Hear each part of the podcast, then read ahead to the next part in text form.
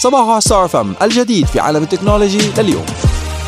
اللي عباله يشتغل شرطي يشتغل بالأمن السيبراني، ليش؟ اسمع لقلك. تتوقع ستاتيستا أنه تبلغ إيرادات قطاع الأمن السيبراني عالميا نحو 274 مليار دولار بحلول عام 2028، وهذا الشيء بيمثل ارتفاع بنحو 66% من الإيرادات المتوقعة للعام الجاري البالغة 166 مليار دولار. سو المستقبل أمن سيبراني. بحسب موقع بلومبرج، قالت شركة بايت دانس المطورة لتيك توك أنها عم تلتزم بالمعايير والسياسات خلال استخدامها لنماذج شركة OpenAI، نافية التقارير التي أشارت إلى أنها تستخدم بيانات من نماذج الشركة الأمريكية لتدريب نماذجها الخاصة وإنشاء منافس لتشات جي بي تي. اعترفت الشركة في بيان لها على موقع South China Morning Post بأن موظفيها اعتمدوا على تقنيات نماذج الأوبن اي اي لتطوير نموذج لغوي ضخم، ولكن هذا الشيء جاء في صورة إطار تجريبي لم تنوي أبدا إطلاقه لعموم المستخدمين. وكانت تقارير إعلامية ذكرت أن الشركة عم تستغل رخصة وصولها لنماذج الأوبن اي اي لتطوير منافس لتشات جي بي تي. وقالت أوبن اي اي أنها علقت رخصة بايت دانس لحين اتخاذها لإجراءات تعكس التزامها بشروط ومعايير استخدام نماذج الأوبن اي اي، وإلا سيتم حظر الحساب نهائيا. أكدت بايت دانس في بيان لها أن جهود موظفينها في استخدام نماذج الأوبن اي اي تم إيقافها بشكل كامل في أبريل الماضي عقب وضع الشركة لسياسات تحظر على موظفيها استخدام تشات جي بي تي لتطوير منتجات تستهدف منافسة أوبن اي اي مستقبلا. وأعلنت الشركة أنه فرقها حاليا ما زالت تستخدم الواجهات البرمجية الخاصة بنماذج الذكاء الاصطناعي من أوبن اي اي وغيرها من الشركات العاملة في هذا القطاع، ولكن لدرجة محدودة تقتصر على أغراض التقييم والاختبار مثل المقارنة بين النماذج من حيث الأداء.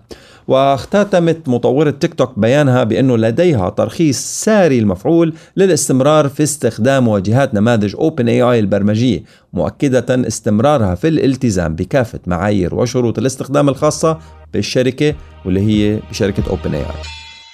أعلنت شركة شاومي عن نظامها الجديد المستند على أندرويد واللي أطلقت عليه اسم الهايبر أو أس في شهر أكتوبر، وأصدرت البرنامج المجدد من سلسلة الشاومي 14 في الصين.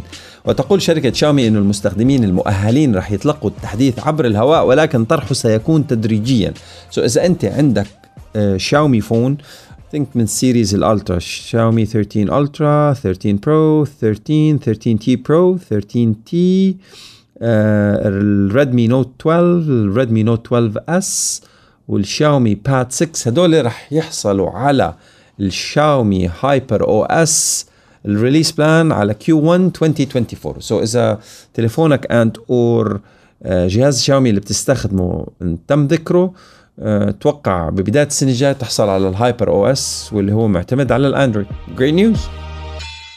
كشفت جوجل عن توفير ميزة تحكم جديدة في متجر التطبيقات الخاص فيها الجوجل بلاي، تمنح خيار للمستخدمين في التحكم بالتطبيقات من أجهزتهم الثانية اللي بتشتغل بنفس نظام التشغيل عن بعد. يعني إذا عندك تليفونين أندرويد أند أور تابلت أندرويد وتليفونين أو whatever it is كولكشن من الأندرويدية، من خلال التليفون اللي بإيدك فيك تنزل التطبيق على موبايلك وعلى تابلتك من غير ما تلمس تابلتك. مش كانت هيك بالزمانات؟ Anyways، يسمح متجر جوجل بلاي بإمكانية تثبيت التطبيقات على عدة هواتف بنظام الأندرويد المرتبطة بنفس عنوان البريد الإلكتروني، وحتى من خلال كروم على سطح المكتب أو الهاتف، بشرط أنه يكون مرتبط بنفس الحساب. والآن يمكنك كذلك إلغاء تثبيت التطبيقات في تكامل إضافي بين الأجهزة المختلفة والتحكم بها عن بعد. جميل، يعني أنا على الجوجل كروم من خلال الكمبيوتر فيني أعمل ريموف أن انستول، إزالة تطبيق موجود على واحد من موبايلاتي من غير ما ألمس الموبايل. جميل جدا. كما هو مفصل في سجل التغيير الخاص بتحديثات نظام جوجل، فإنه متجر البلاي في خضم طرح خيار جديد لإلغاء تثبيت التطبيقات من أجهزة الأندرويد الأخرى المرتبطة بنفس البريد الإلكتروني.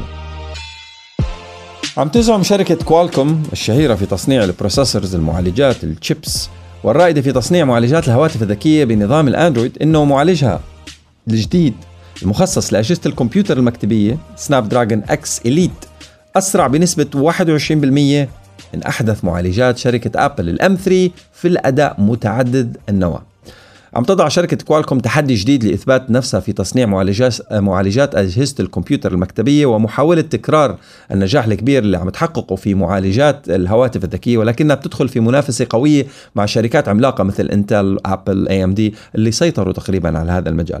وفقا لتأكيدات من كوالكوم حسب ما نقل ديجيتال ترندز، فإنه معالجها الأول لأجهزة الكمبيوتر المكتبية سناب دراجون X Elite راح يقدم أداء قوي يضع في منافسته أو يضعه في منافسة مباشرة مع أحدث وأقوى البروسيسورز في السوق حاليا، واللي هو الM3 من أبل. وجاء تأكيد الشركة أثناء اختبار المعالج على أجهزة الكمبيوتر الشخصية، حيث تدعي أنه الاختبارات سجلت رقم على الجيك بنش لقياس أداء متعدد النواة بلغ 15300 نقطة، في حين حصل الM3 من أبل على 12154 نقطة، هذه زيادة بنسبة 21%، وتكون بالفعل نتيجة مثيرة للاهتمام. إن شاء الله في يوم من الأيام رح نشوفها بالسوق ونجربها بحقه حقيقي لحالنا، ورح تشوفوا الريفيوز على يوتيوب مع باقي الدنيا. ليتس سي. رجعت منصة انستغرام مرة تانية بميزات جديدة تماما بتتيح لمستخدمينها تخصيص قوالب ستوري بشكل أكبر. ابتداء من اليوم، وإمتى بتسمعوا هالبودكاست ما بعرف، بس ابتداء من هالاسبوع من المفترض انه يبدا مستخدمي انستغرام في انه يشوفوا خيارات متعددة بتسهل انشاء الستوريز الفريدة عبر قوالب اسمها Add Yours. بتتميز قوالب الاد يورز الجديدة بسهولة الاستخدام، وفيكم تخصصوها باستخدام ملفات الجيفس والصور والنصوص للحصول على تجربة كاستمايزيشن أو تخصيص كاملة متكاملة لإلك وبتشبعك. للبدء في إنشاء الستوري الخاصة فيك، فيك تحملها وتضيف أي تغييرات مرئية بتعتقد أنها مناسبة، بما في ذلك ملفات الجيف أو النص المخصص التكست، أو حتى صورة من ملف الصور على تليفونك. بعد هذا الشيء فيك تكبس على ملصق إضافة قوالب خاصة بك، يعني Add Yours، واختيار عناصر الملتي ميديا، الوسائط اللي تريد تثبيتها. يمكن مشاركة هذه القوالب القابلة للتخصيص، ولكن ما فيك تغير أي شيء تمت إضافته إليها. ومع ذلك من الممكن الإضافة إلى القوالب بالإضافة إلى ما تم تضمينه بالفعل أثناء عملية التخصيص. يعني إذا حطيت شيء ما فيك تعدل عليه بعد ما تحطه، بدك تعدل عليه قبل ما تحطه، لكن إذا حطيت شيء فيك تحط شيء تاني كمان. وفقا لإنستغرام بيتم الآن طرح الميزة الجديدة عالميا على كل من أجهزة الأندرويد iOS، ولكن سيستغرق الأمر بضعة أيام حتى تظهر قوالب الاد يورز القابلة للتخصيص للجميع. So if your phone ما عندك Add Yours، طول بالك أو عمل upgrade.